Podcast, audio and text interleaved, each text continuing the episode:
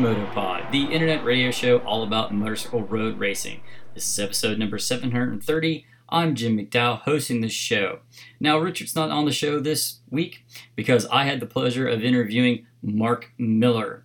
So, for those of you who may be new to the show, you may not know who Mark Miller is. I'll give you a quick synopsis. Mark Miller was a professional motorcycle racer in the AMA scene in the 90s, riding superbikes.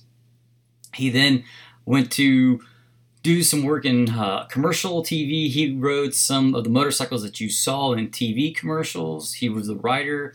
He then went on to work to race at the TT and became the very first winner of the TT0 class for electric motorcycles. I caught Mark just before he left for the TT this year as he was packing and getting ready to leave the very next morning. We talked about a lot of things. Basically, we caught up to see what he was doing, why, what he was going to do at the TT this year. We talked about uh, a hill climb that he was a part of in Mexico.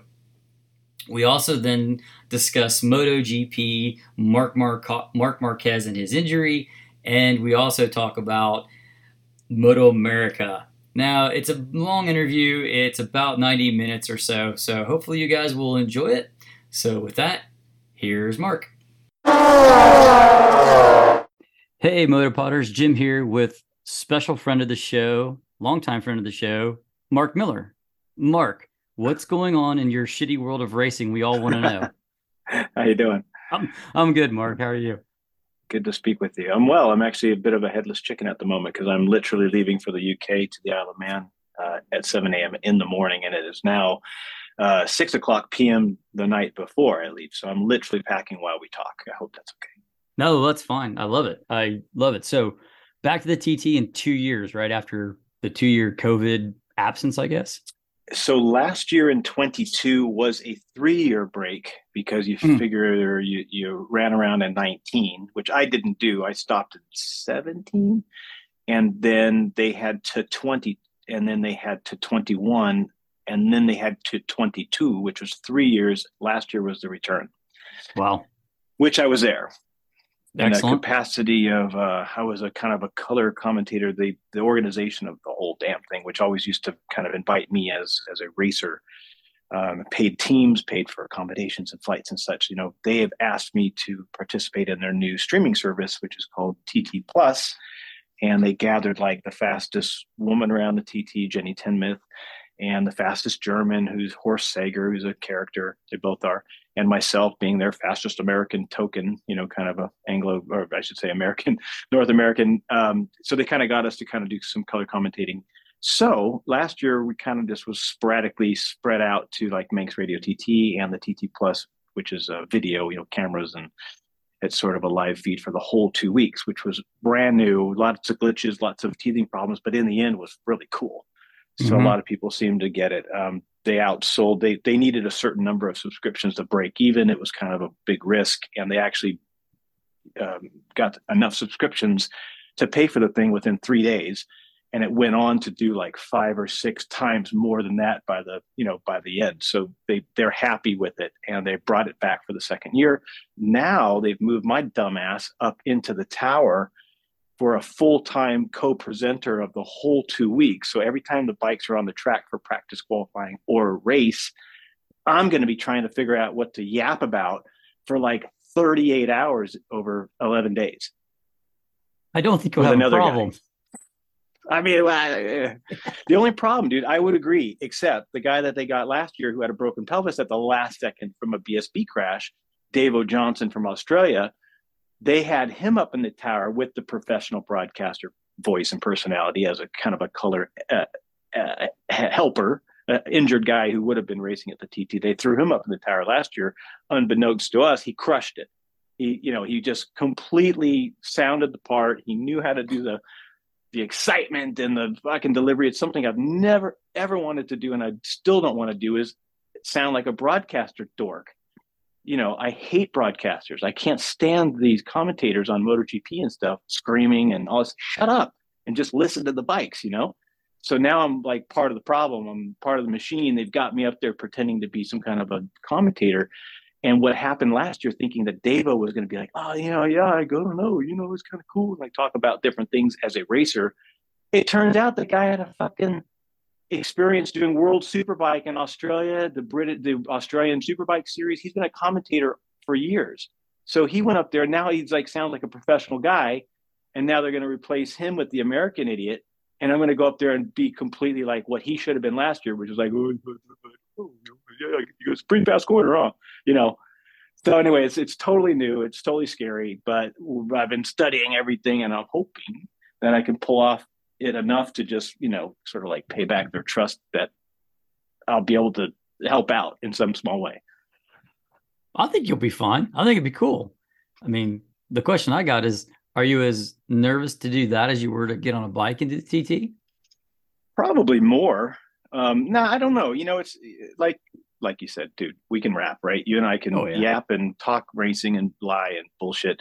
And I was faster when um, it's it's just that it's 38 hours. The one thing that I I'm I think that I'll have to understand and, and learn is, you know, when they throw back and forth, they're sort of bantering for the whole time. The two commentators, you know, they're co-anchors. And so if one guy, the professional guy, says, "Oh, and leading off, you know, is number one, John McGuinness," and there he goes, wow, great start. And then here's number two, there's J- James Hillier, and oh, okay, good launch. And here comes, you know, and then they go, and then I'm supposed to take over and I don't have any experience saying, "Oh, and here comes Jamie, you know, Dean Harrison." And, oh, wow, that's a great line. Or no, he screwed that up. He should have fed the clutch better. What an idiot! You know, I'm just saying, like, I, I don't know how to do that. Like, I don't have a voice. I don't have any kind of. Anyway, I know we're kind of just slammed right into this inter- this little podcast fun, but it's it's literally tomorrow.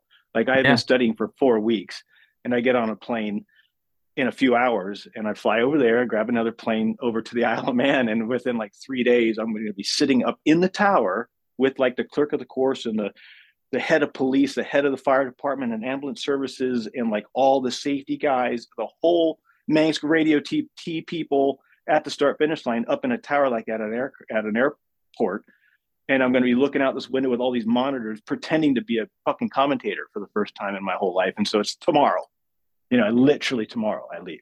So it's it's, it's got a you know it's a weird time. It's a weird time. But isn't that the best times though? Oh, it's great. It's great. It's cool just to be kind of a part of it, you know. We we had a few years off where I didn't want anything to do with it because you know we had done it, got the T-shirt, had some friends killed, survived some periling stuff myself, and I felt like time to step away. That's cool. Did it. Awesome. And didn't really want to spend too much energy on it for a couple years. And they kind of asked me about, you know, if I wanted to be a part of it, and I was like, well, just you know, I'm not really. So now, after a few years away, it's been cool to sort of be invited back to be part of the organism, you know, kind of like part of the community, part of the family, if you will. And going last year was really difficult because once they started warming up the bikes and the klaxon calls and the tannoy and the attention paddock, you know, 30 minutes, before please top 20 numbers, pull, you know, push your bike up onto the straightaway for the start of the next race. And it's like the first time you hear that, you just chills and hairs go up on the back of your neck. And you're like, oh my god like that is it's almost like psd ptsd where you just hear that and you're like you know i didn't think i'd ever be here before. I didn't think i'd ever hear that again. And i was naturally subconsciously and and consciously going i'm going to go and now and rip down bray hill at 180 mile an hour like from a standing stop and literally take my life into my hands again. And it it was like dude. But it was cool because there was no chance I'm going to get killed on the day when I heard that, I ain't riding. I'm just going to go and hang out with like a couple other racers like Steve Plater and Cameron Donald and a couple of these XTT winners and whatnot, and just sort of absorb it and talk about it and be a part of it and love it and support it and um, not take that risk anymore. It is still nerve wracking to see your your mates, you know, go out there and get dressed up and they're all nervous but it was a kind of a weird deal because slow down a little bit. I'm getting all excited. Um, overseeing the whole thing, kind of like um, an overseer of the whole thing. You're actually keeping tabs on all the racers in real time as a third person looking down at an umbrella of what this 38 mile lap is. This island becomes a racetrack and we are scrutinizing and meticulously de- detailing each individual rider, teams, bikes, and then you see them set off, and you're following their progress, it's sort of an odd, you become almost like a parental, like kind of an, mm, um, it's, it's almost like they're, they are the children that are out there doing the soccer game. And you are up in the stands with the other parents kind of really wanting them to do well and stay safe and make their goals and pass well and all this kind of stuff. And i'm not a parent i don't have kids but i assume that's that's an exciting thing for some parents is to watch their kids play sports. Well when you're up there in the tower sort of really scrutinizing all these guys you get super involved. And actually they had six fatalities last year. Mm. and until the very first one red flagged the very first time it took about three or four days out of the 11 let's say. On the third day there was a red flag. And everyone had to stop and the whole island had to stop. You know the roads are closed and now all the riders have just pull over on the side of the road and wait for this whatever. You know we don't know because they don't actually tell us either. So there's been an incident and then the hairs on the back of my neck start st- standing up again because these it's one of the kids playing soccer. It's one of the kids down there on the field that you've been watching and rooting for and scrutinizing and talking about. And now now one of them has had an accident. And so that was a very odd thing. It was also brought back all of that fear and like holy fuck like i wonder who that was. And then you finally hear about it at eight o'clock that night not before maybe the next morning. And you're like holy shit was it? Really?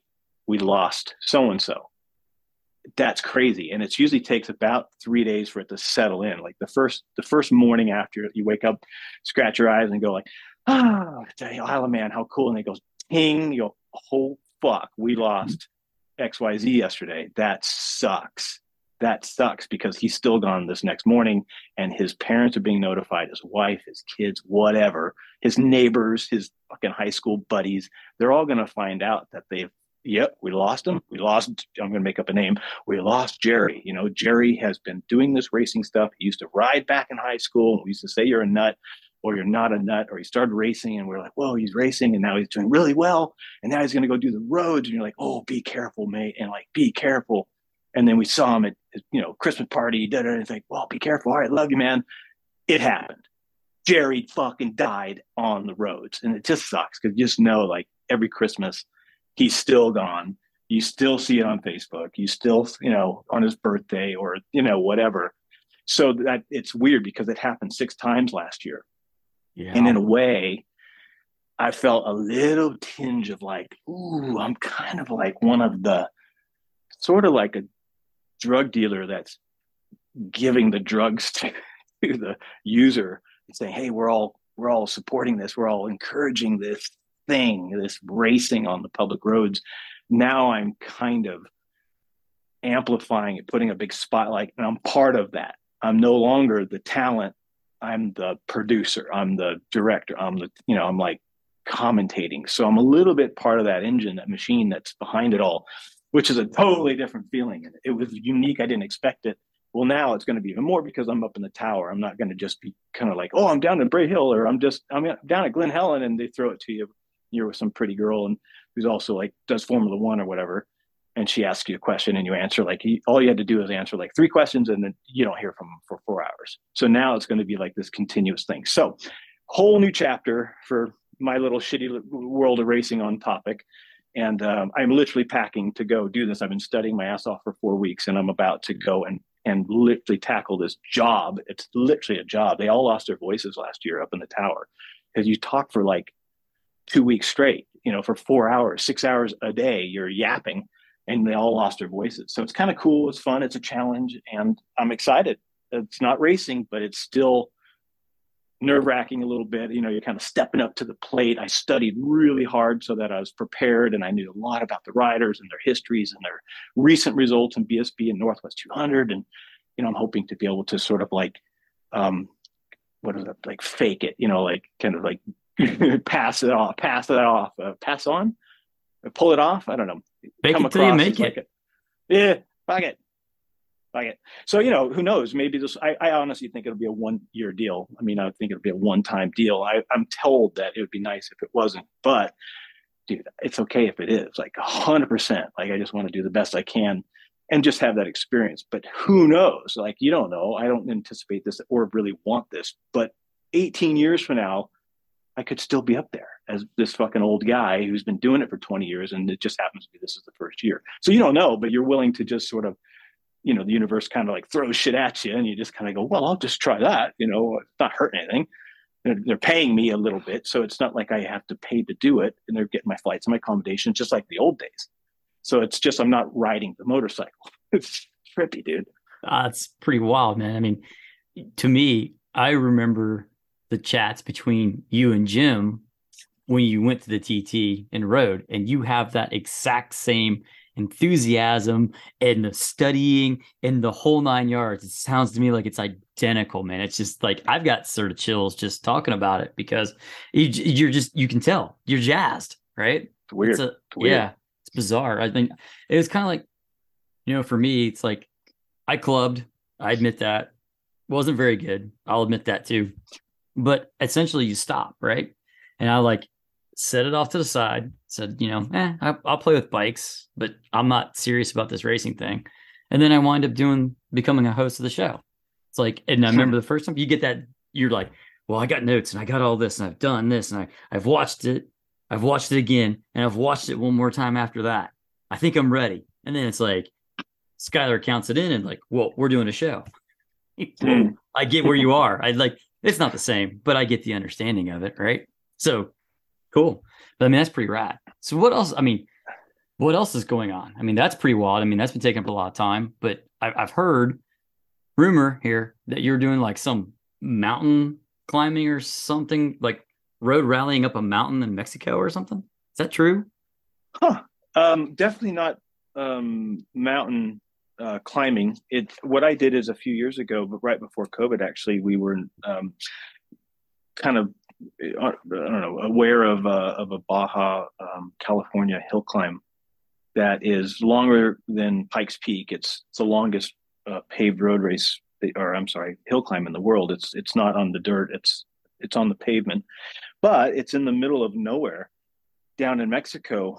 And it's, it's on a one, it's on a, a road that dead ends up at a, um, what do they call it? Like a fucking, where they look at astro- astrology, astronomers, astronomers, astrom- you know, like a oh, huge, astronomy, an astronomy telescope area. Yeah, it has a observatory like. That's it. Okay, yeah. So observatory with a huge thing. It's way up at like 11,000, 12,000 feet, not as high as Pikes, which is 14,000, but there's a, there's a road.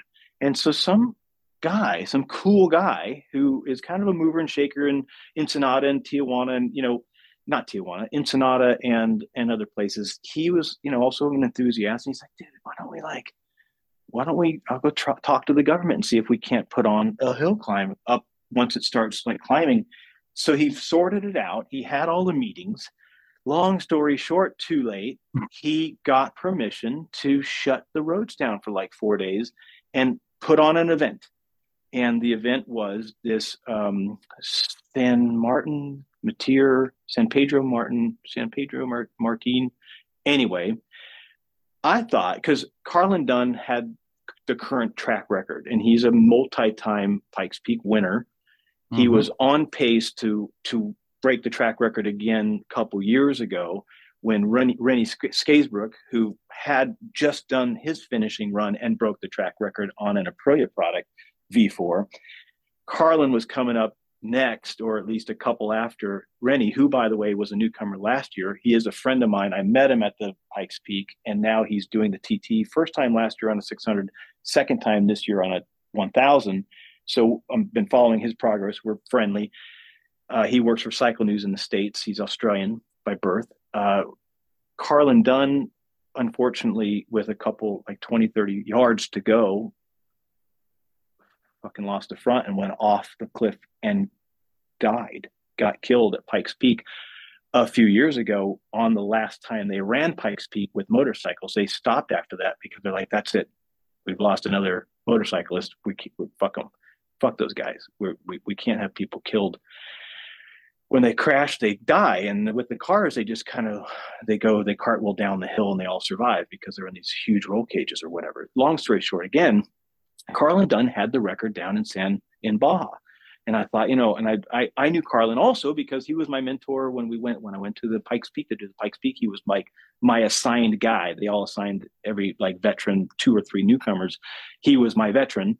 Got to know him. Had a long chat on the phone about the TT. He thought about doing the TT. We had like a three hour conversation on the phone before I ever met him. I knew Carlin very well. Well, he had the record at this California Baja thing, which is fucking how long is it? It's 150 corners, and um, the lap record, his record, he had it at 1455, 14 minutes, 55 seconds, 150 corners from like 3,800 feet to like 9,900 feet. It's like that's the altitude climb, 150 corners. So kind of heard of it. It's kind of niggling at me. I go, what is that? What is that? And I saw an onboard of Carlin's Dunn's onboard for the Baja race. Sorry, I'm taking so long to answer your question.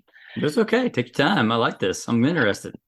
Well, so I'm like, what is this? Like, where is it? I'm looking on the map. I'm looking at the onboard onboards of like a couple different cars and kind of thing. And one Porsche went off the road, off the cliff, you know, kind of got destroyed, didn't kill anybody. And I'm like, trippy. Like, wouldn't it be kind of fun? Maybe I should just take the mirrors off of my personal Tuono an Aprilia Tuono, but it's not even the newest Tuono. It's the old version, which has got the RSV Austrian made twin engine in there. And I thought, well, why don't I uh, kind of go and race that thing just for fun, even if it's just to pop wheelies or whatever. But of course, popping wheelies, the idea of doing wheelies lasted about 16 seconds because as soon as you decide to do something, you're like, okay, it's on. And dude, we pulled the motor out, we lightened the pistons and the rods and got titanium valves in this old motor. It's a 2010, you know, it was, it was a low mileage vehicle, but no ABS, no fly by wire, no fucking traction control, no wheelie control. It was pure, it was the last year they made them before they all went to the V4s and all the electronics. A lot of the electronics because of government regulations. They said we need ABS on these things. They're, you know, you're selling bikes with 200 horsepower to 18 year olds. We got to have some kind of systems on it so they don't just go and flip over and crash the front and whatever. So they, the bike I got was just the last generation, 2010, before they started doing all the electronics aids, mandatory by law ish. So had the big brakes put on. I had the big Brembos. I had the Öhlins front and rear. I had the lighter wheels. I start testing all the different tires that you could possibly get your hands on. I paid for them out of my pocket. I start testing all the Metzeler stuff from Germany and some of the Italian stuff from Pirelli. And sometimes they're made in, in Japan or something and then I started testing the Bridgestones made in Japan, which was very interesting, and a couple others. And I ended up really liking the Bridgestone products, which because it turned a little bit quicker, they had brand new models out called RS11, which was, you know, the RS10 was really popular with a lot of the magazines like Rennie at Cycle News. He's, you know, he's like, dude, Bridgestone's a killer.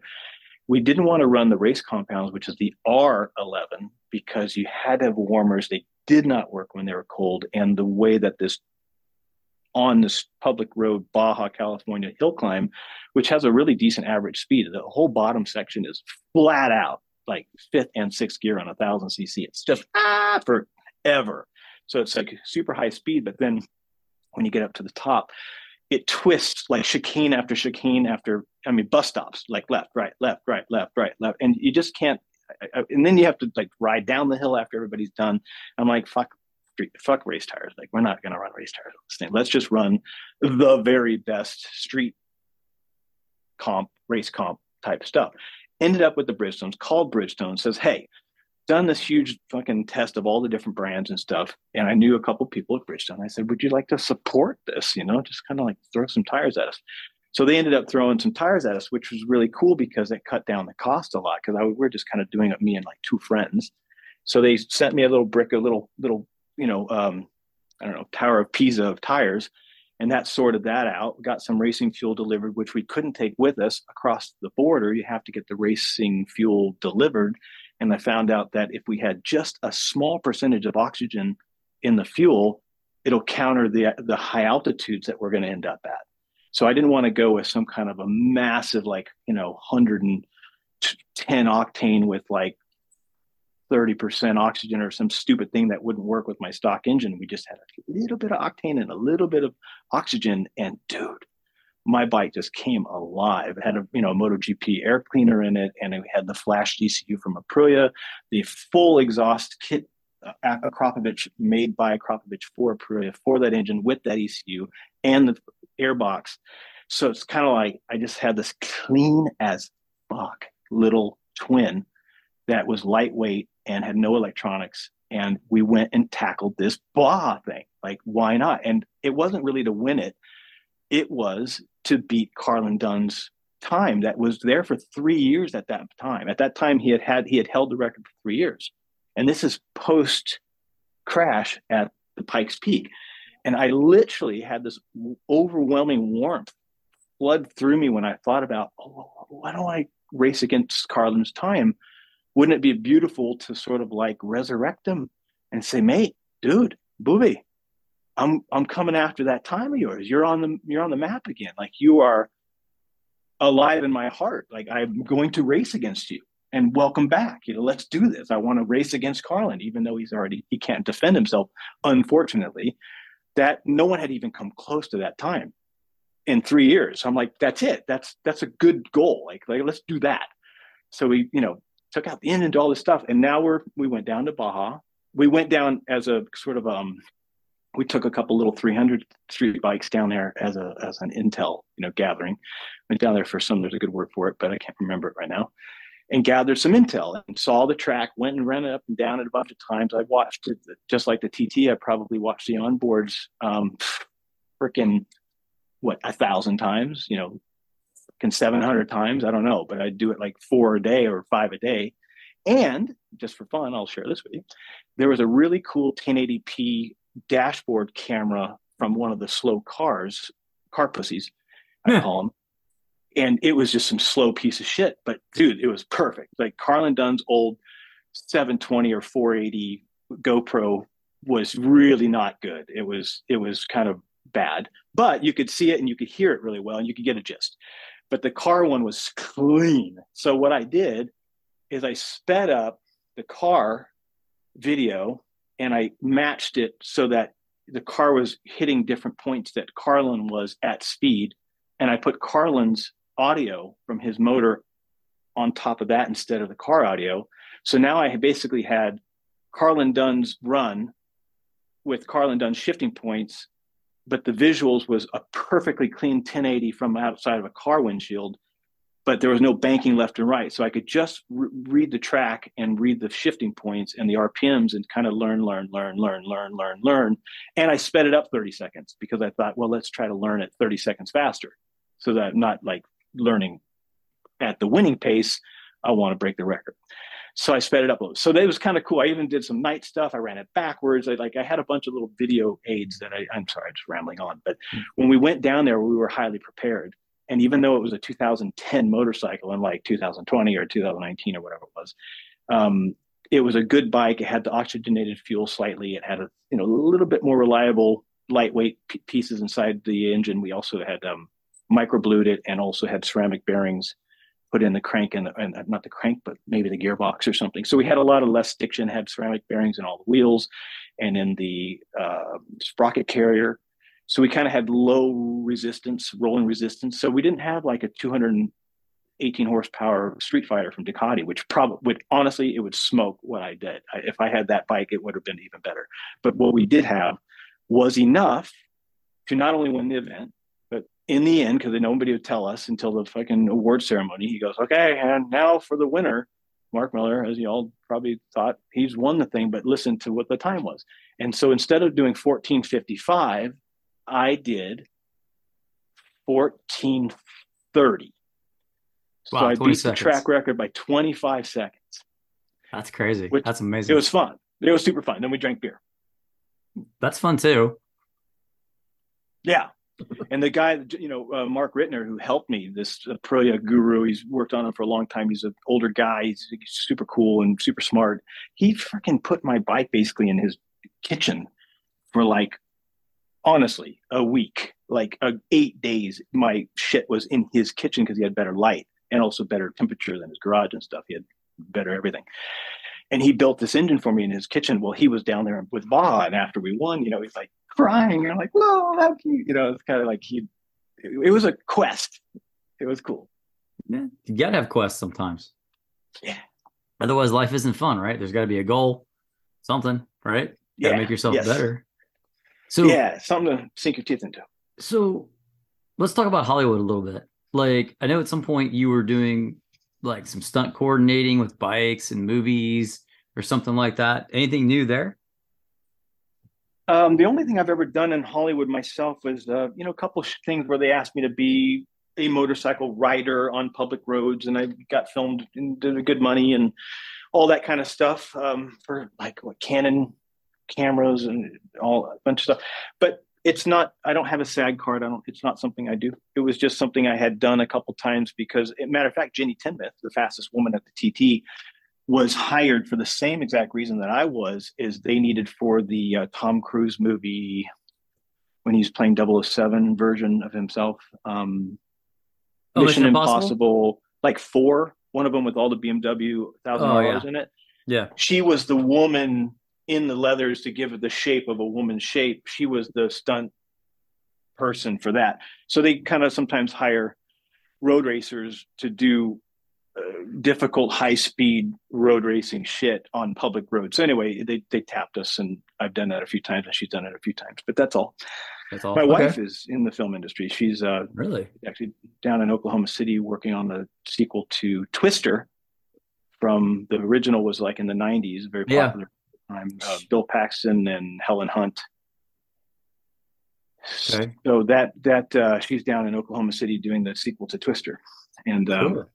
I was down there recently just to see her. But that, that, that's not me; that's her. So we have a little bit of film shit in the family. Hmm. Yeah, still being an audiophile, apparently. Oh yeah, huge. that's never going to stop, huge. is it? no, I re. I, much to my dismay, I've I've revamped my vinyl um, interest, you know, just several weeks ago actually, and kind of I got a new turntable and a new stylus, which is the needle, and a new preamp, a phono amp, which is the amplification of it's a special kind. It's not the same as other things. It's you got to have a special kind of amp that amplifies that needle wiggling. So I got a nicer one and then just kind of revamped the whole thing. Not mega, you know, it's not like a twenty-five, forty thousand dollar turntable setup. It's it's not that, but it's certainly good and it's so good. So it's good. so good. It's so good. And I've gotten into headphones again. And another thing I've revisited is is high end over the ear headphones. And I have, you know, kind of re up that whole thing. And I'm I'm just about after this TT, I'm gonna pull the trigger on an, on yet another set of cans and you know they're for over six thousand dollars you know just for the mm. headphones and but dude you gotta hear these things the ones i have are not six grand but they're they're actually 30 something hundred and they're you know beryllium fucking drivers and which is super lightweight it's lighter than titanium more expensive thinner stronger and just the transients how fast they they can react to the signals it just gives you this realistic it's almost like having another eardrum on top of your eardrum you know it's yeah. it's moving so fast yeah they used to do so, back in the day they used to have beryllium brake calipers in a formula one car because beryllium oh, really? is yeah beryllium is incredibly light but it's incredibly mm-hmm. rigid which is the thing that mm-hmm. you want, right? So it makes sense that for audio that would be totally cool because you have that rigidity, right? So it's the frequency is going to mm-hmm. go right through it. But the, they had to ban them in F1 because machining beryllium is a carcinogen. It's so I'm toxic. wondering, yeah.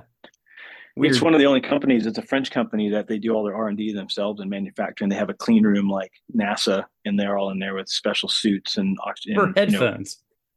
That's oh yeah. Well, they also do tweeters. I also have home t- home tower speakers of the same brand. It's called Focal.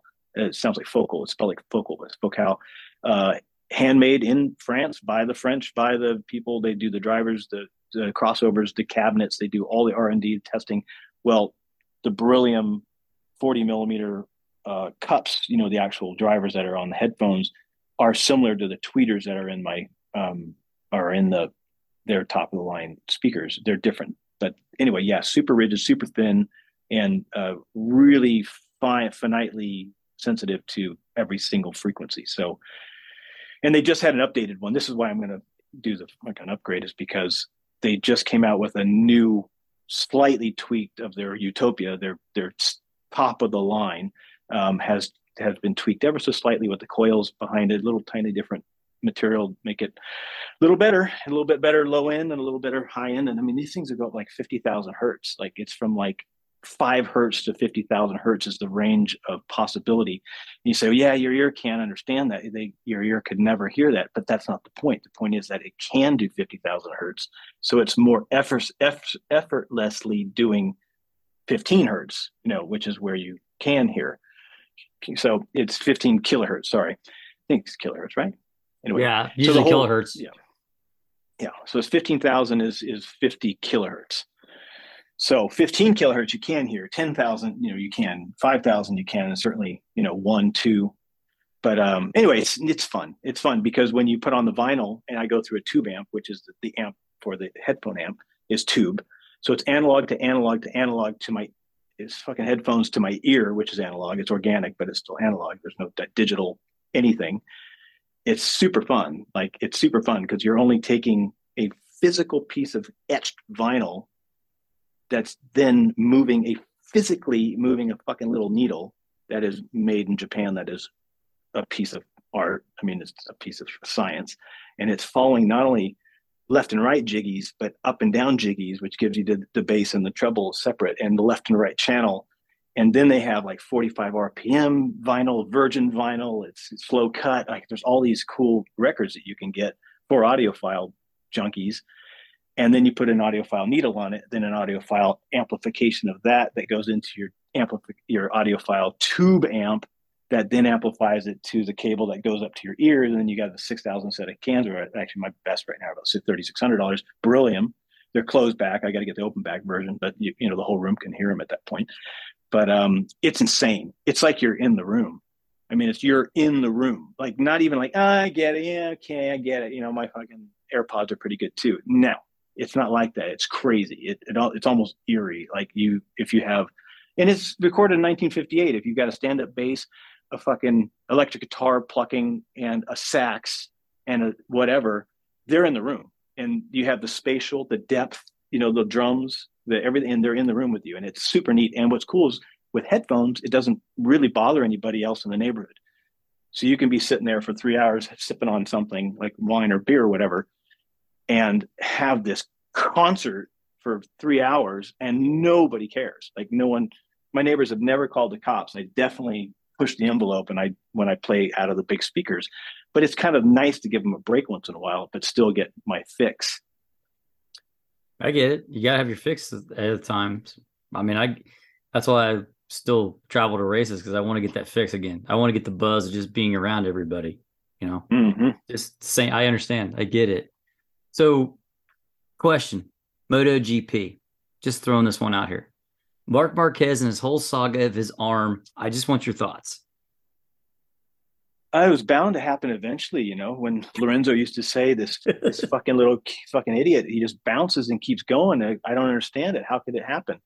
And then they find out later. You hear you hear from the doctor, sort of like almost by mistake. They go, "Well, Marc Marquez has got rubbery bones. He's when he was younger, he had a more a little more elasticity in his bones than most. And so every time he would bounce, he would just keep bouncing and bouncing. Well, finally the rubber band was was snapped. We gluing two sides of a rubber band together is hard. It's very difficult. So I think, and I don't know everything, dude. I'm just sort of like filling in some gaps and making up some shit.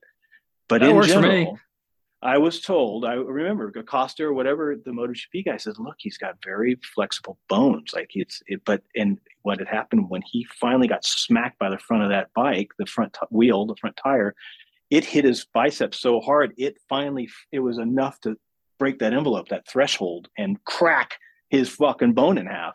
And they've been trying to glue it back together ever since. Yeah. So I don't know. I think the guy is actually, um, honestly, on the whole, and I am not a Marc Marquez hater, but I think he's reckless. I think that he's dangerous, and I think that he's been doing it since Moto Two. He just sort of doesn't care about anyone else on the track, and it's worked for the most part to make him win races and championships. But I can see how it's sort of like, on the whole, he's kind of a dick and that's why Rossi didn't like him. That's why a lot of guys just kind of went, he's a dick. He doesn't really have a lot of safety around the others. He just sort of will throw it under. And look at him; he just smashing into people. He's a fucking bowling ball half the time. Mm. Yeah, I see that. Slow down. Yeah, I mean, I I get that. I'm like, I always admired Marc's talent from this. Like I say, like he's never going to win another race, but it that like this guy could do things on a motorcycle that I could only dream of. And I know what it takes to do what he's doing because I tried that, right? So I have this appreciation for what he can do. But at some point, and it seemed like it was later on, you know, after he sort of there at the end when all the other bikes got better and everybody else kind of figured out how to ride like him and push that envelope and save it on the elbow, that he then became a dick, right? Because then he was, as you said, he got a little dangerous and there was a lot more contact, a lot more incidences, and he just wasn't the same. So I don't, I don't know. The only it's, guy that rides anywhere similar to what his style is is um, is Binder. What Marc does is he flies. If you've ever ridden XR 100s with a steel shoe, you typically something it, like an XR 100. You go into the corner sliding both the front and the rear together. Yep. Together. He goes. Well, dirt track, so I know. I know exactly where you're coming from. Yeah, and Binder did the same thing at Jerez recently, going into that last corner. He was mm-hmm. literally sliding both wheels in line on his knee, flat, sideways. That's what that's what Marquez has been doing for years, and no one else can do it on the Honda. So of course they're trying to ride it like it's a motorcycle. Well, Marc doesn't ride it like a motorcycle. He just rides it like an XR100 and slides. And, and sometimes it's there's some tracks. It's funny. I remember back when he was really really hot shit and could hardly lose. There was a couple tracks, and I don't remember which one they were, which his style just did not work. And he just kept throwing it down in there, sliding both wheels, and it's like, yeah, it doesn't work. And he kept just missing the back end of everybody. He would just miss the back end, like almost plowing into him, and he just could not go any faster because that was the way he, the only way he could really make that Honda work, and it didn't. It, the track did not allow it to work that way. But anyway, yeah, it's a very distinct thing that he does. But then again, he's on the front so much. That's why he saves it. On, I think he does it on purpose half the time, or at least he used to. He was sliding the front so much, so often, constantly. I mean, every corner basically, that he would just sort of push it and flirt with it and then just go, oh, on my knee, on my elbow. ha ha. you know, he's just tucking that front in every corner. Mm. Unusually so. Yeah. MotoGP's cool though. I, am still a big fan. Like so what What do you think about all the shape shifting and the all that? For against, don't care. Well, they're, or they're where they're dropping the rears coming out of the corner, and the bike squats and becomes like a dragster, and then you know it rebounds itself back as it comes to a corner and puts it back into the position you want, just so that you can get on the gas, right? Because you're just lowering that center of gravity, so they're just they're shifting the mm-hmm. frames around. My, what's your take? I, I'm I'm against I'm against it. Like I I don't think that's a. I mean, that's I get it. There's I get both sides of the, equation, right? There's this is a prototype bike, and the idea is here's a set of rules. Build a bike to be the fastest bike around this track. Okay, that's fine. But then I also look at it like, yeah, are you really ever going to use that kind of technology on the street? Traction control, I understand. The winglets, I could maybe understand, but like I don't see like a whole shot device where you just clamping the front end down and then lowering the back down so it's like literally inches off the ground to take off mm. is not what it's it's not what you're going to use on the street unless you're you know going to drag it or whatever. So I mean, we have that debate that that runs around. It's an interesting point that you make that I've never even considered, which is amazing. Uh, meaning the point is amazing that this is not a trickle down to a street bike. There's never a time when this is going to trickle down. This is tr- strictly for the engineering and the lap time and everybody's having you know kind of pushing all the envelopes i don't really have an opinion honestly it, it, to me it's hmm, i mean the starting devices and the but the, yeah when they push that thing and they go down the street it's like uh just down on its ass it's kind of bizarre i'm trying to think do i want that do I want zero electronics? Do I want them to be able to spin the tires up on the exit? Do we want them high siding again and hurting our guys, even though they're getting hurt left and right anyway? I think a more appropriate question, not a more appropriate question, but another question I could pose to you and your people, because you guys have obviously been talking, is what do you think of the sprint races? Is it a net positive or is it too costly to everybody's safety and the schedule being all screwed up and having everybody fuck up in in FP1 trying to make some lap times too quickly? And now we've got like seven guys out. Mm-hmm. But the it's fun to watch. Right. So for me, it is an incredibly entertaining six, or, you know, not six, seven, eight, ten laps, whatever it is, right? It's half the distance of whatever it the main race is. And I think it's interesting. because it throws away everything. There's no tire conservation necessary. And as Kenny Roberts Jr. would say, anybody can ride a piece of shit fast for six laps, right? Mm-hmm. So even if it's a piece of junk, you can ride it fast enough and be right over your head long enough to at least make it all interesting.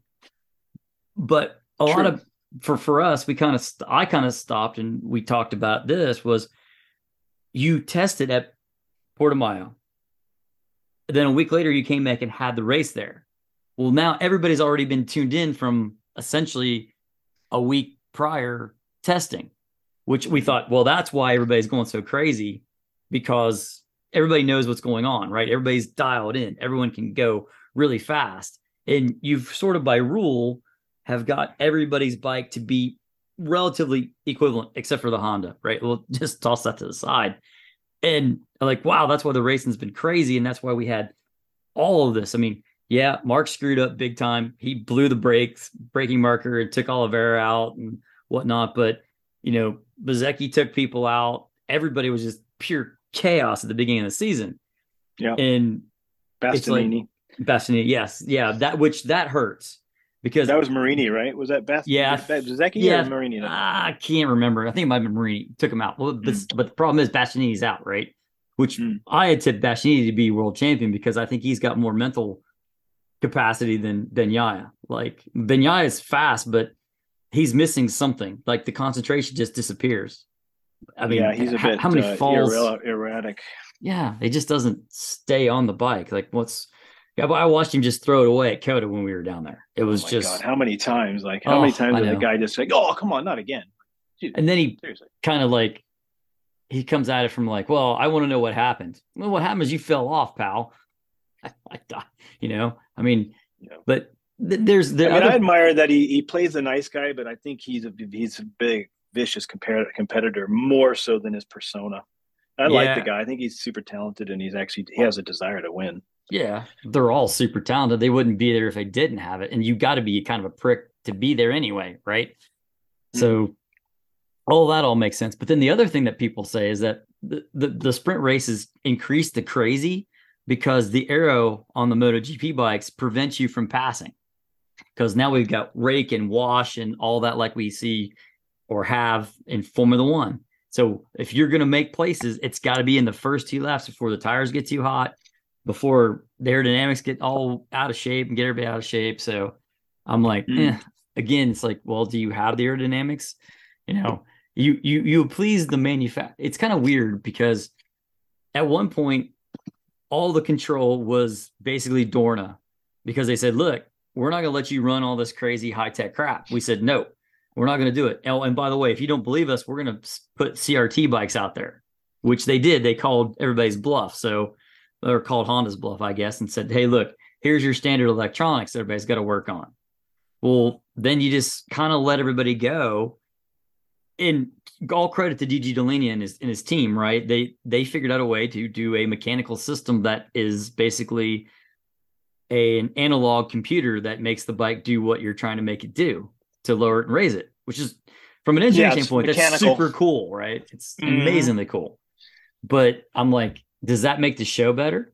So what is it? Or because it all comes down to this: well, is it racertainment? Are we are we trying to provide entertainment, or do we have a sport?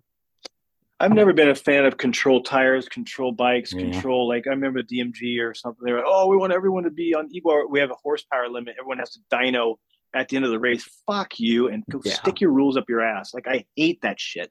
I would like to have a rule book that's basic, have a certain weight limit, have a certain this, have a certain that, but kind of let it be to the engineers and let the cream rise. And when other someone rises for three years and the ex, next guy comes up and betters him, and that's what at the highest end should be. And the only thing that maybe there could be sort of a communist sort of slant to it is having a price cap.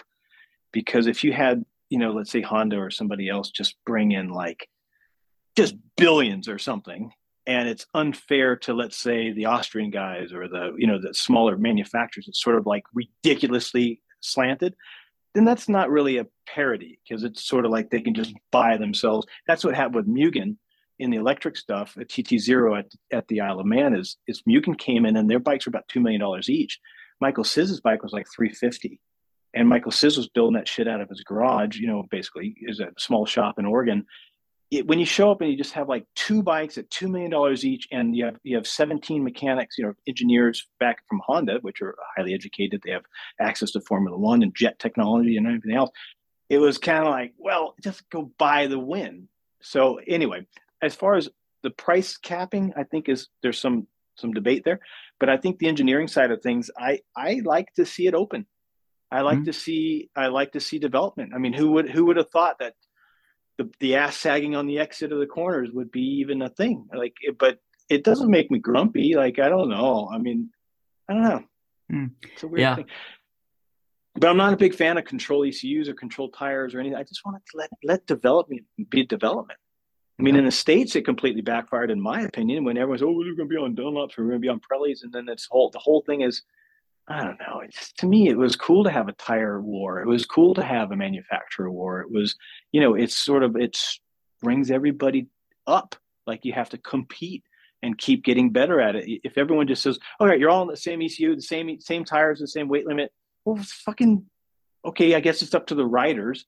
But a lot of times, the riders will be superior than the others. So you have the same three guys, or the same one guy, or the same two guys and then the, the, you're guaranteed the dude's going to be a ninth every weekend. I don't know. Maybe I don't know. Yeah, I don't know. I I see it from both sides because I don't want to be the guy in charge of the rule book either, right? Because that's just wrong. But you like you only have Michelin, and Michelin says that the biggest problem is the front tire. They say, well, we've got a new tire, but we need time to test it. Well, nobody wants to test it because they want to test other things. It's like, what are you going to do here? You you kind of need to fix the racing because it isn't what it was. But then again, is it better or is it worse? I don't know. Nostalgia is a disease, right? Kenny Roberts told us that famously. What's, so, what is it? Nostalgia is a disease. Like you hmm. can't go back, right? You can say, well, that was a great era. That's true, but you can't go back to those points in time. You you can't take the genie out of the bottle, so to speak, right? And you can't put it back in. And I I get all of that, but it's just it's just weird because it's the Japanese have lost their way in MotoGP, given Honda where they again. are. They'll Say find what? it. They'll, well, I think they it. will too. It's going to take them. Look time. at the Fireblade. A couple years ago, the Fireblade was a box yep. full of neutrals, false neutrals, and everybody's killing themselves and ruining careers all left and right on the Honda. Now everyone's tr- dying to get on a Honda. It cycles. Yeah, yeah. It's just this is the rise of the of the European bikes now. Oh, that's no, just crazy. Yeah, I mean, there's podiums that don't have a Japanese bike on it. You're just like, wow, crazy, okay. Yeah. I didn't see think that was going to ever be possible in my lifetime. Didn't think I'd see it. Mm. But you know, I give. We talked about this. It's like for me, the reason the Ducati is as good as it is, and the reason that the KTM is probably the second best bike is because those two bikes, their chassis, their engines, and everything else have all been designed from the ground up to incorporate all the gizmos at one time which makes it a superior bike. Where I think the Japanese have kind of just like, oh, you put some wings on the front there. Oh, okay, we'll bolt some on the front too, and not without have thinking you, about uh, what it does. Have you had the opportunity to ride a Panigale before, like a Panigale S, a new one? No, I've ridden a, the best. The only Ducati I ever rode was a nine nine six, which was so interesting. Turned like a truck. I will tell you that. so let me just on topic. I'll share this and I recently got to ride a new Panigale S. Uh, it's 1100 cc V4. I think it's a 14,000 RPM redline or some ridiculous thing. It had 220 horsepower. It had a $9,000 tie pipe on it with a flash DCU. Otherwise, it was bone stock. So it was just bone stock. You bolt an exhaust on it and you flash the same ECU that it came with. And it's 220 horsepower at the rear wheel for 35 grand moral of this rant is you could not ride that bike without the electronics. It would be impossible. You yeah. have to have the traction control, the lean angle, the the gyro, um, the lean indicating gyro that cuts the, the, the power until it lifts up. Without the wheelie control, you could not ride that bike. It's too fast, too light, too nimble, too short. And I'm just talking to your point, these bikes are completely designed around the electronics now. And if for some reason they just the electronics just turned off, but the bike still worked, you would crash within one corner. Like they don't work. They're too much. So and it's a weird thing because having that all that five, all that feel in the grip being electronic, it's completely detached. It used to be terrible.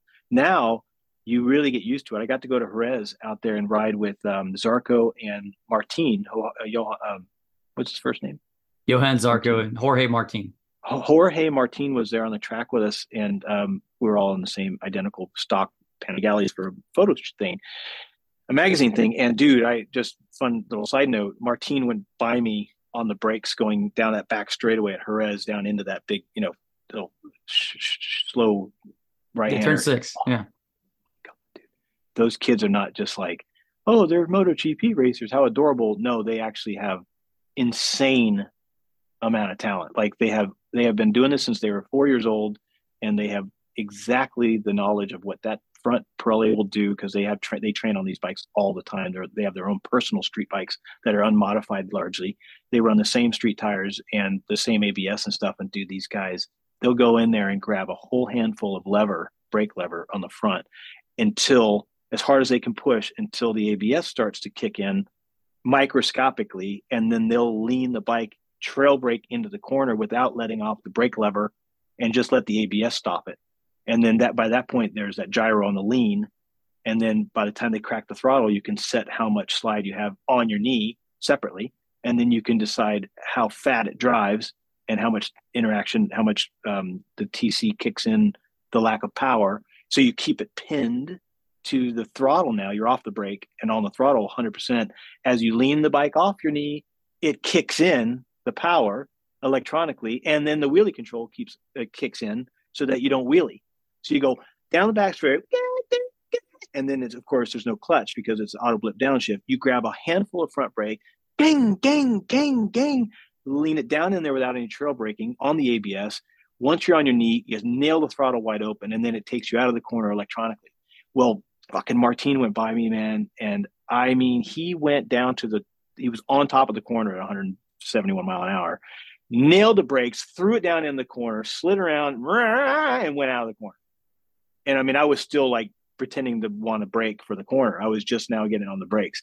I mean, it was like retarded. I'm sorry that some people don't like that word. It was ridiculous how fast those guys have migrated up to using all these electronics, which they, of course, they have in MotoGP sans the ABS. I don't think they allow ABS yet. Right, there isn't an ABS on the bikes. Yeah, I know. But just just talking on the electronics, they the race for electronics are crazy good. They're so good. it's actually remember, fun to ride. I yeah, I just I remember back when Colin Edwards said something about the first traction control was there. Yeah, well, you just get to the apex and pin it, and then you just got to let the computer straighten it all out. Mm. And I remember when he said it, I think it might have been. I think he might have been racing. No, he had. I think was it the Yamaha or was he on the Cube? Pretty Cube. I can't remember. Either way, that's what he said. He's like, "Well, you just got to get to the corner, get the apex, and pin it. Let it all figure it out." I'm like, to me, I'm going. Well, that takes the skill out of it, doesn't it? Right? Like that was my first thought because I'm used to like dirt track. You're sliding it sideways doing club with like no ABS, no nothing. You got you're trying to rev match everything back down again, right? All that. No slipper clutches at the time when I was doing it. It shows my age. Long story short, too late. Ah, gotcha. How old are you? Uh 51. Uh so, 52, man. We're yeah. there. Yeah, we, we were in high school together. Yes, we were just on the opposite side of the opposite sides of the country. If I'm not mistaken, BSB has uh, eliminated the electronics now. There's no, there's not even traction control. Yeah, I'm, they I'm took it out. Curious. You got to run their own. Everybody has to run their own. Rich could tell us, but I'm pretty sure everybody runs runs a like a Motec, isn't it? Motec, yeah, a Motec, and there's there's zero traction control, which was, and the BM. I remember they had a problem because the BMWs had variable valve timing, right? So electronically, it would advance or retard the not advance or retard the cam, but like VTEC and a Honda, right? Same concept, only in a motorcycle, which that's really kind of cool. But the Motec had no part of it, so they had to like physically force the cams to be on the high end all the time so that it would work. So mm. the motors which was kind of weird. I remember that part of it. But you know, to me, that's what the question becomes like, well, did you take the rider out of it? But then as you have rightly explained, there's a whole nother level of skill required to ride with all those electronics and yeah. to take advantage of it, right? You have to be talented enough to take advantage of what has been given to you. And if you can master that, you're going to be at the front. It doesn't matter. You're not a better rider because somebody put traction control on your bike or rev matched your downshifts for you or whatever it is. You still got to have some immense amount of talent to make a two wheeled object go fast. yeah, for sure, for sure, absolutely. It, it, used to be that the TC would just be a slight uh, enhancer of uh, tire life. You know, ever so slightly back when Mat Mladin and Suzuki and Yoshimura were, were cheating, and you could hear they had some kind of a TC kicking in when he would get off the corners, and everyone on like even watching on TV are like, "Listen to that! Did you hear that? Yeah, the ratcheting." Yeah. Kick, kick, kick. And you're like, what was that? Well, it was just because it was saving his tire microscopically. But now with the electronics, if you could just you know throw it wide open and just hold on that's a whole different game. But it's true. I mean you can still crash things you still need to put the bike in a certain place. The chassis are all different and the whole where to brake and where to get on the gas and also negotiate traffic and uh, do the starts properly and also understand the electronics and work with the best team that allows you know a 20 year old kid to learn every single adjustment on those bikes, which are madly adjustable. If you can adjust absolutely every single little thing, including you know rake and trail and length and swing arm pivot, I guess, and all of that, and mm-hmm. be able to get this kid to sort of understand it all and give some kind of a feedback. There, that's part of the game too. Yeah, I guess my only thing, eh, one of my points, is they're asking the rider to do a hell of a lot in a short amount of time, and I'm wondering if it's like not like fighter pilots. It, the, you can be overwhelmed by everything that you're doing that you forget the things that are crucial, like running the plane out of fuel. And I'm mm, wondering. I doubt. I doubt. Mm. You, really? I don't know. I'm. I'm just curious. I'm. I'm. I have no idea. So I'm just throwing it out. I can tell there. you as a as a pilot. I mean, I've you know 500 hours. I'm not some professional fucking fighter pilot, but I I do know about flying, and I know about how you kind of have to do a lot of things at the same time. You have to scan your gauges while you're looking for traffic, and you're following the path you're supposed to be on, and the altitude, and all the stuff. It, it just becomes second um, nature. Of course. I mean, it just becomes completely second nature. But I'll tell you, that's why they have a lot of checklists in the flying, in the aviation world there are checklists that you are by law supposed to follow. And I think some people might, you know, cut corners, especially if you own an aircraft and you've owned it for eight years and you're like, I don't need to fucking check the list. But the reason why they have checklists is so that you don't glaze over and forget one little minute thing, which is well, you're supposed to, you know, maybe cycle the the left tank and the right tank so that there's some air bubbles or whatever that that, you know, blah, blah, blah, blah, blah. But I don't think that you get too overwhelmed you know, even with racing the TT, for example, you know, there's you've got walls and sidewalks and cliffs and trees coming at you at 191 miles an hour, and yet you can still shift and turn and get your weight and look at the gauges, watch your head temperature, you know, your water temperature, whatever, you know, all these things just become because let's say seven out of 10 of the things become muscle memory and second nature. And then the three that you really have to focus on are only the three you have to normally focus on. And then you, if you have a fourth and a fifth, that's an unusual rarity. So you know what I mean? Like you yeah. come out of the corner because you see these guys on the onboards with their shoulder cams on MotoGP. They come out of the corner, they hit that little mechanical push, that push the little thing, and then they come out of the corner. And as soon as they're going down the straightaway, they just reach up and flick it back. Okay, I guess it's not that much shit, you know. Yeah. Oh, I get one opinion. One opinion. Right. But I was going. I was also kind of coming from the standpoint. I, I, I can't remember if it was Quartararo or somebody said, you know, there's not even time to go look at your pit board anymore. And I think I think that was more because the bikes are fast. They're I what scares me more than anything else is the lack of runoff room at most of the tracks that are MotoGP goes to. Right? Okay, I get it. We're big boys. Motorcycle racing is dangerous. You can die doing this. But if you like, I've said it twice on the show this year, like even Moto 2 bikes are reaching the tire barriers when they never used to before. So you got to stop and go. I'm not trying to advocate for slowing this thing down, but I don't want motorcycles to bounce off the tire walls and go flipping into the stands because that's going to be the end of this at that point, right? So, yeah, even at COTA, I think it yeah. was uh, Marquez's brother or somebody did. Somebody came off and fucking hell, went all the way across the gravel trap and ended up at the wall. Yeah, I don't know. You know, they they can only I think uh, have so much gravel trap because then the fans get too far away and then it yeah. it suffer the show suffers. Yep. There's I, no. Know, I don't know. There's again, this is a conversation for greater minds than ourselves, but we might as well just postulate, right? Why not? mm. I don't know, dude. I'm I'm all for progress. You know, I'm yeah. I'm not. I just am. I just. I'm, it's almost like out of stubbornness. You say, no, I don't want to slow anything down. I want less rules. I want the human nature to take over and have our spirit and our ingenuity and and, and invent innovation. Eh, just keep pushing, pushing, pushing. And that's just. I just think that that breeds the greatest leaps and bounds next thing you know, we'll be going to the moon and someone will be, you know, one of our species will be walking on it. You know, it's just, you gotta like blow up some rockets. You gotta like take some risks and you have to rethink different things. I mean, look at what Elon Musk is doing with his SpaceX shit. He is reinventing things that, that they couldn't dream of in the 60s when they were all mm-hmm. doing all the Saturn launches and stuff. He's like rethinking like how to use the materials. I don't know if you ever hear him chat. Oh yeah, I, I, love listening like, to Musk talk.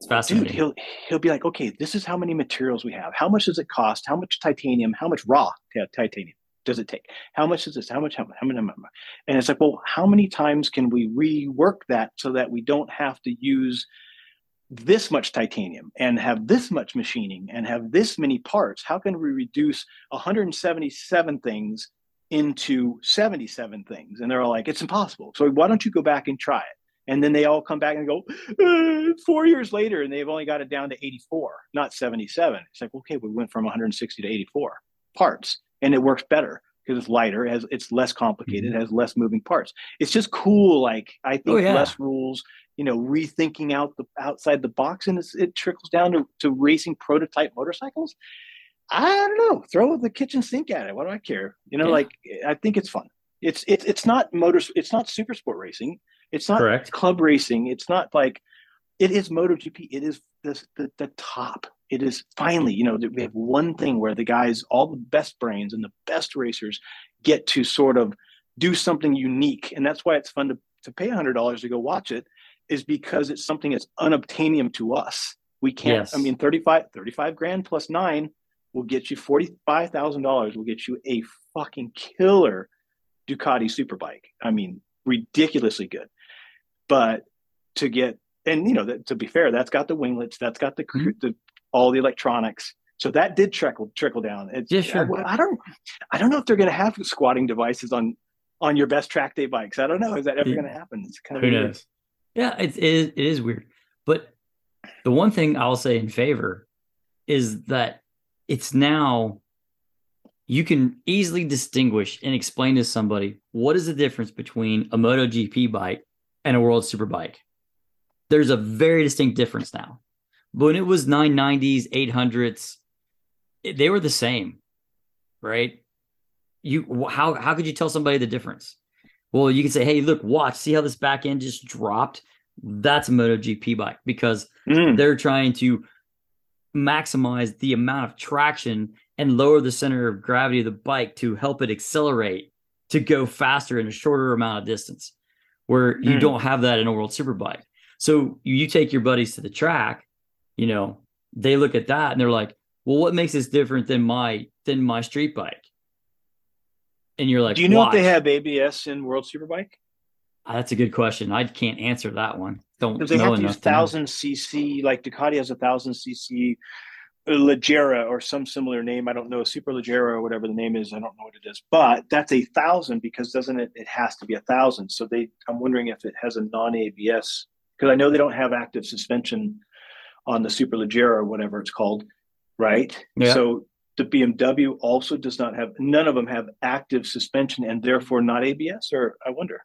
I don't know. Good I'll, I might have to find out. We'll have to know at some point. I don't watch World Superbike. I, I'm busy enough with just the MotoGP. I watch like every practice and stuff, and I just cannot. I can't. I don't have enough time in my life to watch World Superbike. Yeah, it's tough. I, it's enough enough for me to watch qualifying for MotoGP, races for MotoGP, Moto Two, Moto Three, and then catch some Moto America to talk about that, which mm-hmm. is all there. So I mean, you know, that was the other big debate that's been raging here of late is like Moto America. Like it's a shadow of what it was in the 90s. I mean, mm-hmm. I agree it is, but then again, these are two different things at two different times, right? I mean, yeah. Well, I think that they've brought that shit on themselves. I mean, if you, if I don't, I just, just, I, I was there in the '90s, and I was I on Carry On Honda, and I was with Attack, and I was with uh, Graves Motorsports, and back then we had manufacturers clawing to spend money, and we had tire wars, and we had you know great riders from all over the world coming here to make a living. And I just think when DMG took over, I I opted out. I said, I'm not only am I done with this writing on this, I'm done watching it because I just knew it would be 20 years before they found their asses again. And I have just been grumpy and like stubborn, and I have not watched. I don't think I've ever watched a Moto America race ever, which is ignorant on my point to even talk about it. I'm not really talking about it. I'm just saying I don't like the vibe. I don't yeah. like it's like a glorified club race. There's yeah, no manufacturer backing. There's controlled race to controlled tires and a bunch. There's no factory teams really. I mean, yeah. I don't know. Yeah, I I get it. They they created their own problem. However you want to look at it. I mean, we can all sit there and point blame because it's real easy to do that. And there's a like, I think the difference is, is that with Moto America and where we are in that whole scenario, there wasn't one thing that was a problem. It's like a commercial airliner crash. It was a chain sequence of events in an order in which engineers never thought that there was going to be that order that created this entire chaos that became mm. where we are. And Rainey, I think, is the right person to have in command of it all to straighten mm. it all back out. However, it's just going to take more time.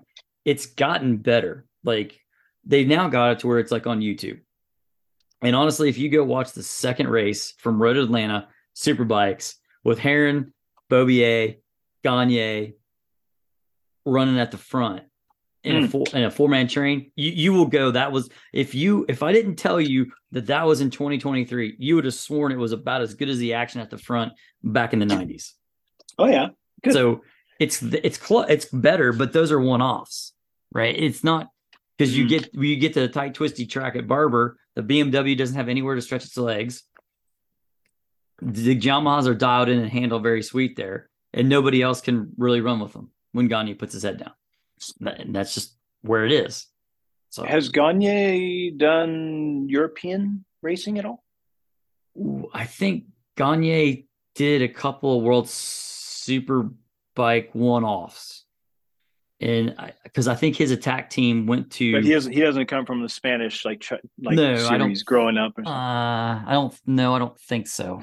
That's a good question to ask. I don't have that answer either. Mm. Eh, I'm full of no answers. We'll make it up. Maybe ah. he did. Well, like you know, Beaubier went over there and did Beaubier went over bowl, yep. um, in Moto Two. Took him a little while. I mean, I don't know. Yeah. I don't know. I don't, I don't know. about this other kid though in the back. What's his name? Uh, Sean Kelly.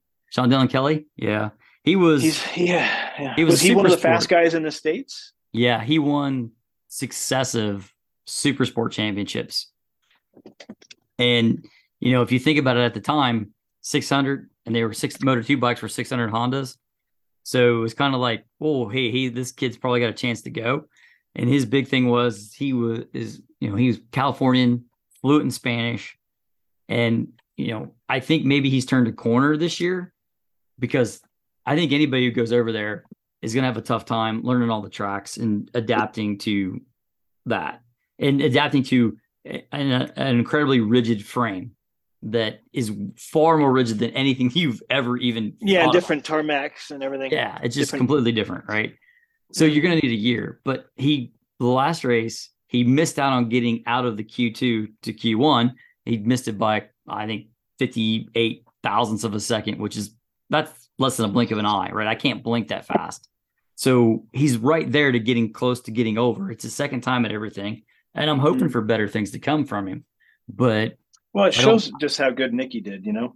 I know. Nicky won the fucking world championship in races. You know. I don't know. I, you know, you go back and you think about that. It's been a long time. I mean, that was 2006. But he was the brightest America had. I mean, oh, and, and he was had. I spent was, my whole time racing all the Haydens, and you knew from the first time I ever saw Nicky race a bike on dirt track, you knew he was going to be a world champion you, you just could tell the kid mm. was just beyond it. I mean, you know, quick story: Lima half mile. First time I ever seen Nicky Hayden. He's on an 80 Kawasaki. He's so short. he can't touch the ground with both feet. Like he's literally got one leg barely over the gas tank and he's got his left foot on the ground. Mm. And so this gets, you know, slick pea gravel half mile that had been run the night before and grooved up during the national. So we're running amateurs the next day. He comes into that first turn, never puts his foot down, never lets off the throttle on that 80 and just ran it wide open all the way around it. And he just, everybody just stood there and went, world champion yeah. in the making. And he got yep. there. It was just crazy. I mean, it just shows you where the level is. It also kind of shows you where the level of MotoGP changed to, right? I mean, I think there's with the coming of what, like what do you mean? Well, what do you mean it changed? When did it, what did it change to? Well, from okay, so the, I always think of like I look at Rossi, and the thing that I admire about Rossi is Rossi reinvented the way he rode four different times, right? He went mm-hmm. from five, he had to figure out how to ride a 500 and successfully did it, won the last 500 title. Maybe somewhat by default, but still he did it. Rode 990s on a limited traction control. Rode again 800s where now it wasn't about sliding the bike, it was all about mastering corner speed and trusting the front. And then now he reinvented himself again one more time to ride mm. the thousands that are now elbows down on a thousand cc motorcycle. And then you sort of have this next coming of like Rossi kind of got the camp going, got Bezzecchi, Bagnaia, Marini, all those guys running around the track. And he started teaching them everything that he would do to be good. And yet they kind of pushed because then Marquez shows up and like it or not, he pushed the goalpost. He moved the goalpost. Like when Robert showed up in Europe when he first got there, he pushed the goalpost to a whole nother place, right? And won. And sort of Marquez kind of did that same thing. And I Rossi just couldn't adapt to it in my mind because Rossi had gotten to the point of age was creeping up on him. There just wasn't a whole lot left in the old warhorse. However, he did keep getting faster, right? But it all it all moved, right? Like the the riders have changed, the bikes have changed, and it just keeps pushing to where these guys are just going so much faster right away than what it was before. That you know, it's like they're changing. they're they're needing to change due to all the changes in the types of tires and tarmac and electronics and the chassis geometries. I think have changed too, which you know complement certain types of riding styles, the newer ones yeah. coming from MotoGP, uh, Moto Two. Yeah, true. I mean, the the interesting thing now to me is like watching the pipeline of kids come from Moto 3 to Moto 2 to go to Moto GP. Like Quartararo was a CEV kid that was going to just blow everybody away. He was the Marquez killer. He got into Moto 3 and never won a race. Got into Moto 2 and only won two. Then showed up and became a world champion. It's like you just yeah. like you don't know when people are going to like bloom, right? It just like how do you spot that talent? That's the question I always had. How people saw something in Quartararo, and people have seen things in in you know Bezzecchi or whoever. Yeah, there's so many variables, but don't forget that it's not just like if if Quartararo was winning uh, two or three different championships in Spanish and or Italian uh, smaller bike younger classes, and he's just almost unbeatable. And then he gets on some kind of a Moto three team dude, I promise you, it's not, it's very likely that his Moto 3 team and his Moto 3 bike was inferior to the ones that were winning everything. And then he goes up to Moto 2, and I'll promise you that probably his fucking Moto 2 team was not up to snuff with the top of the line. Right. It was a Boss of Core as a speed up.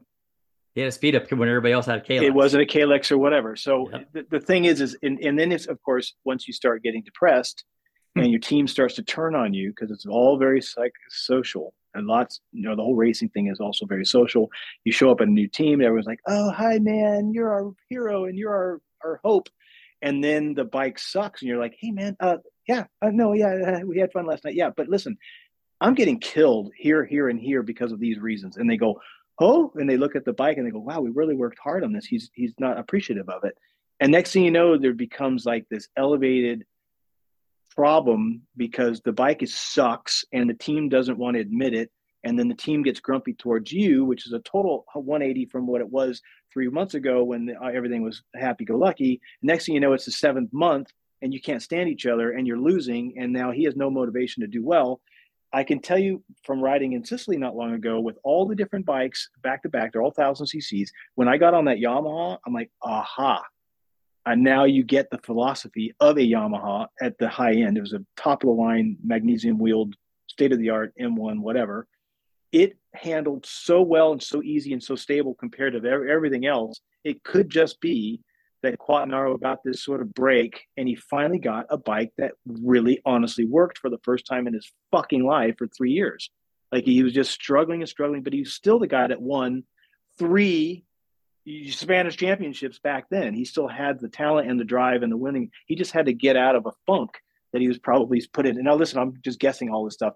My only point is never underestimate how shitty his situation was. You can't oh, just yeah. say, you know, like, oh, he just blossomed now out of the blue. It's a lot of factors. It's physical, like technical stuff too. And it's also emotional stuff. Like if he's not getting along with the team, it could just be look at fucking Vinales, who's a basket case.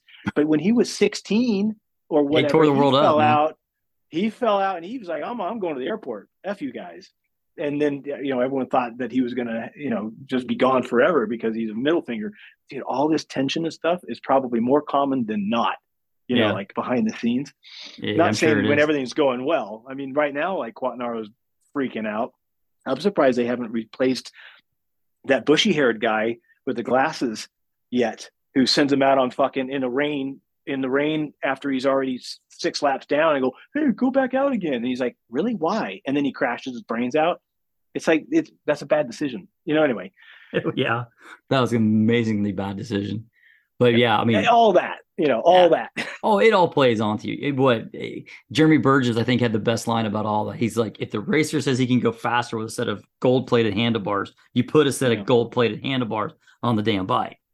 Yeah, like, there's a lot of egos in mechanics oh. too, though, and a lot of mechanics are good good riders too, which is something yeah. a lot of people don't know. Really, sometimes the mechanics are better than in naturally talented, they're better than some of the guys, let's say mid pack in the race. You know, like if they were given the opportunity, some of the mechanics huh. like used to ride, or they rode, they ride at home at the ranch or whatever their whole lives, and they're like super talented. I found huh. that too, which is weird. That's but anyway, I never thought, I never, I even contemplated that ever. Yeah. But nobody huh. likes a whiner. Nobody likes a complainer. Nobody likes a pussy. You know, like, oh man up, dude. Would you just ride around it? Would you please? Like Kenny Roberts would. If we had Marc Marquez, he would ride around it. You know, you're yeah. like, well, yeah, maybe not because he's not on the same thing. Maybe, you know, if he rode this thing, he would be, you know, behind me. Like you don't, you you can never know. It's it's it's weird. It's such a complex thing, and it's also, uh, it's a little bit uh, nerve wracking. I mean, being racing for a team is more nerve wracking than doing it yourself because doing it yourself's fun. Matter of fact, when we did that Baja thing, dude, it was the first time I had actually been in, in charge of my own bike again for like 20 years. I had not had one single input on the bike, the crew, the the you know the, the trucks, the everything. It was the first time again that we kind of did it ourselves, and it was so much fun because it's all on you. When you're riding for other stuff, there's tons of money put, put into it, all this organization, all this personnel, all these logistics, and all these sponsors and shit. And then they look at you and they're like, "Yeah, all right, now go on, let's go." You know, yeah. be the be a superstar. And you're like, okay, well, listen, I'll do my best. You know, I mean, I've got some talent, I got some experience. Let's do this thing. But it doesn't always work out like they want it to, and sometimes it does. And when things are going good, boy, are things good. Anyway, I don't know if Quartararo went through some hard times, you know, with with all things considered. He was always the same guy, same rider, same talent. Hmm. I'll tell you, the last time I saw a rider look as depressed or as thousand yards starry as he did the last mm-hmm. wherever the last place they were riding yeah. Le Mans is well the only time I can think of seeing anybody who looked that bad was literally Rossi on the Ducati when he MotoGP. Oh my gosh, yeah. Same yeah. it was that same look. I mean, it's like that same like and then he said something like, Yeah, we go into most meetings and sit down about what we're gonna talk about on the bike, and everyone just sits there. Nobody says a thing because nobody's got any idea on how to make it any better, apparently which is that can't be good. Like that's not the mental psyche. Mm. That's going to kill you, right? Like if the t- you said it, the team is not behind you. How are you yeah. going to be better? Right now, they can't find a rider that can't win on a Ducati. You know, look at how that cycled. Yeah, but there's a whole different philosophy in how Ducati operates as opposed to the way Yamaha, Honda, or KTM operate. because you if you see Bezzecchi win, you see Tardozzi and Gigi Dall'Igna and all the other heads of Ducati come down to that pit box and congratulate the crews and the teams and everything. Yeah, I get it. Pramac is getting a setup sheet. And I get that there was a huge book of setup notes that went to, you know, VR46 as well. But Ducati's like a family. They're they seem to value the input that everybody puts into that motorcycle to mm-hmm. make it a motorcycle that anybody can get on and with enough tweaks make it go fast. Mm. Whereas take it for what it's worth, my opinion, and I make shit up too, is like Honda and Yamaha don't want to listen sometimes. They they don't. There's Honda's like, nope, we're gonna build a motor and it's really fast. So here, go for it. Because that's sort of what they did. That's sort of how they operate for decades. You know, mm-hmm. it's not mm-hmm. about it handling, right? It's not, I mean, think about how long they pioneered, how long they persisted, Honda persisted with a single crank engine where, you know, Suzuki, I'm talking 500s, right? So when Suzuki, Yamaha, they had twin cranks counter rotating. So then finally Honda decides, like in 90, what was that? 90, I want to say 91, when they started spinning the motor backwards in Doohan's Honda for the Big Bang, and then you know made all the pulses become Big Bang. That was mm-hmm. completely mm. di- because they fixed the motor, right? They never fixed the chassis; they fixed the motor. so you know that Panigale, that Panigale S that I rode with Martina Mazurka, that has a counter rotating crank as well. Nice. Did you know that? Do you know that when you get on the gas, it it, it fights the wheelie because it's spinning the opposite direction, right? And that it when you brake, it tries to keep the rear end down. And it's like, well, why didn't they do this before? And the reason is, the answer is because it's very difficult to change the direction of the crank to the drive. And that mm-hmm. gear that swaps direction. So if the crank's going backwards, it's going yep. counter to the wheels, then you have to have a, you know, a, a, a reduction of some sort that changes that direction. And they figured it out.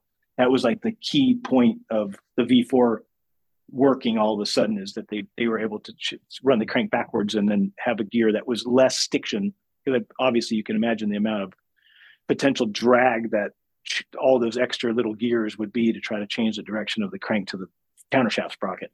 But that's mm-hmm. what they figured out. That was the big patented kind of like, whoa. Yeah. yeah. Change, yeah, it's not easy to make a motor run the opposite way. I mean, you also get the advantage of going left to right in a chicane, right? You've neutralized the gyro effect of the tires or minimize it, it to some extent. Weird another reason why the electronics are, are necessary because when the first time you ride one of these V4s that are spinning the opposite direction, you go into a corner and you're like, like, whoa, what, what is that? Like you just fall over, and then you go that you fall over the, the other way, and you're, it's like you're just sort of the, it doesn't take any effort, and yet you have 200 horsepower, and so you and you have mad brakes, like huge brakes, big big brakes. Yeah. So anyway, you're just sort of like dancing on top of it. oh, oh, whoa, whoa, you know, it's almost like you're you're trying to ride a cloud. It's like it doesn't weigh anything it, it'll mm. just blow in the wind. It's like a feather. And so um, it's almost like you're riding a fly. the fly is the only thing. I just got to say this real quick. I just did a photo shoot for Scorpion Helmets, and they had a racing drone out there, a professional licensed drone racer guy who does high speed photography with motorcycles and other things where he can match the cornering and the acceleration and shit of a high performance vehicle with a human in it. And I had never ever seen one of these before in person to see a drone with a camera on it change direction so abruptly and so effort, effortlessly. It was the only thing I could like even think like, that's like a fly. You know how a fly in your house, like a little house fly goes like left and right and up and down and stuff? That's what this drone was doing. Moral of the story is the Panigale felt like that agile. It was ridiculous. Wow. Like it would accelerate faster than anything you can imagine and it would turn left and right faster than anything, and then it would stop on a dime. And so you had to really understand how to ride it before you could ride it fast. And and a lot of that was about the electronics. That's awesome. You had to have it. You had to have yeah. electronics. It, would, not work otherwise. See, that's the that's that's to me that's brilliant insight. That like I don't have that in my repertoire. I'm becoming a dinosaur, right? So it's like not having that. Me too. me too. it's nice to hear that because like you know now like gives me food for thought to think about when things well what's happening now it adds more well to it, trickled so. that had trickled down from MotoGP so kind yeah. of the, the, the up the up start of that whole thread was that MotoGP is doing really well, Ducati is doing very well, and that has a lot to do with them innovating. Obviously, here we go again. Where mm-hmm. you know every every week they and now what are they doing? They have they have ground effects on the what is Sides. the latest one? It's mm, it's it like the swing arm. Yeah, the swing arms have little flips and they have bubbles. The the fairings that are down on the sides have different shaped bubbles and whatnot, which allows them to basically compress the air like a Formula One car would while you're leaned over. Aprilia started that one, but and Aleix said that it was really helpful at like uh Assen. Like it felt so stable in the corners, the high speed corners. I'm like, oof, we're we're playing in the territory that Kenny Roberts brought us to because he had John Barnard sitting there one time. I think it was John Barnard.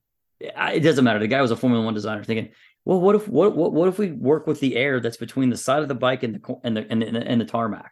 What what mm. what can we do mm. there? What what can we add to it?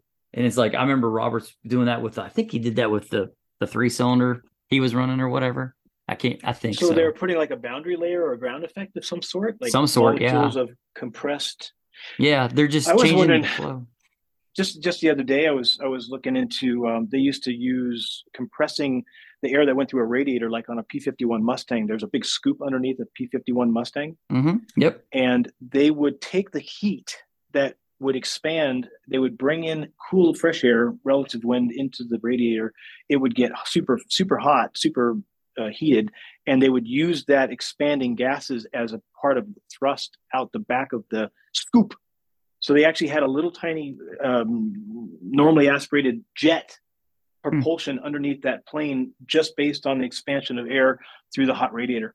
And I was wondering if they were secretly doing that in MotoGP, possibly where they'd have all these inlets, all these little extra scoops off the sides, little tiny things, and they weren't using that somehow or another to to filter um, through the radiator and the engine heat, and then have it exhaust somewhere and actually give them an extra one mile an hour. I mean, wouldn't that be cool? That'd be cool. I mean, heck, anything's possible. That's, I mean, if tires are black or a black art, aerodynamics is like I don't know, devil worshiping in some way because it's like how you know air does weird things. I get it; it's a fluid and it's a and there you can do all kinds of studies and whatnot with it, right? But you you you look at these bikes and they got these little flick and that little flick and this here, and you're going, mm. "Whoa, what what are you guys trying to do?" You know what else is going to change a lot if it hasn't already? I'll bet you there's there's version 1.7 right now out there, and maybe Formula One and even MotoGP. But AI is is so powerful. Yeah, I don't know if you've got scary. a chance to pl- to play with it, but uh, I've been really really interested in AI since the very first generation, second, third, third point five, three point eight, and now four. Uh, it's ridiculously cool how much information it has been trained on, how much it's it, it has ingested, and if, for example, you could just write it, understand, have it understand the molecules of air in a wind tunnel situation, it could probably come up with new solutions that we could have never have thought of, at least not immediately, and say, well, why don't you do this? Why don't you put a bubble on the side of the thing and create a ground effect? And then it'll repel, da, da, da, da, and once it gets into ground effect, because, you know, when a wing, the half length of a wing, when you get towards the landing of the tarmac on the on the runway, it starts a cushion of air, and it actually you can float on it and have it creates its own lift. And but it's exactly math. Like it's exactly the distance of like the tip to the tip to the to the ground da, da, da, da, da. well i bet you an ai uh, generated um, advice you know it's going to give it some new ideas that you're going to start seeing things they may not admit to it. But ai could actually help in the aerodynamics umbrella of uh, motorsports. Soon you know sure. I mean who knows? You could it, if you feed it enough information, it's gonna, you know, it's just an algorithm that's gonna develop its own algorithm to get you an algorithm to what you want. I mean, essentially, mm. it's kind of where. well, when you know everything that we've ever known ever in one place, it's, you know, and yeah. you also teach it to output things that, I mean, think about engine design, combustion chambers, the yep. shapes of pistons, or electrical motors. I mean, all of these things are going to go stratus stratosphere any day now because of AI. Yeah. It's all going to be rewritten, rewritten, rewritten when it understands the physics behind it. When the AI actually understands what it is that you're asking it and what it, it's going to go back in its bank and go, well, they did this and it didn't work. They did this and it worked in this way. This little change made this, and this little change didn't make that. and it'll just within seven seconds go, "Oh, have you thought of this?" And you're like, "Oh."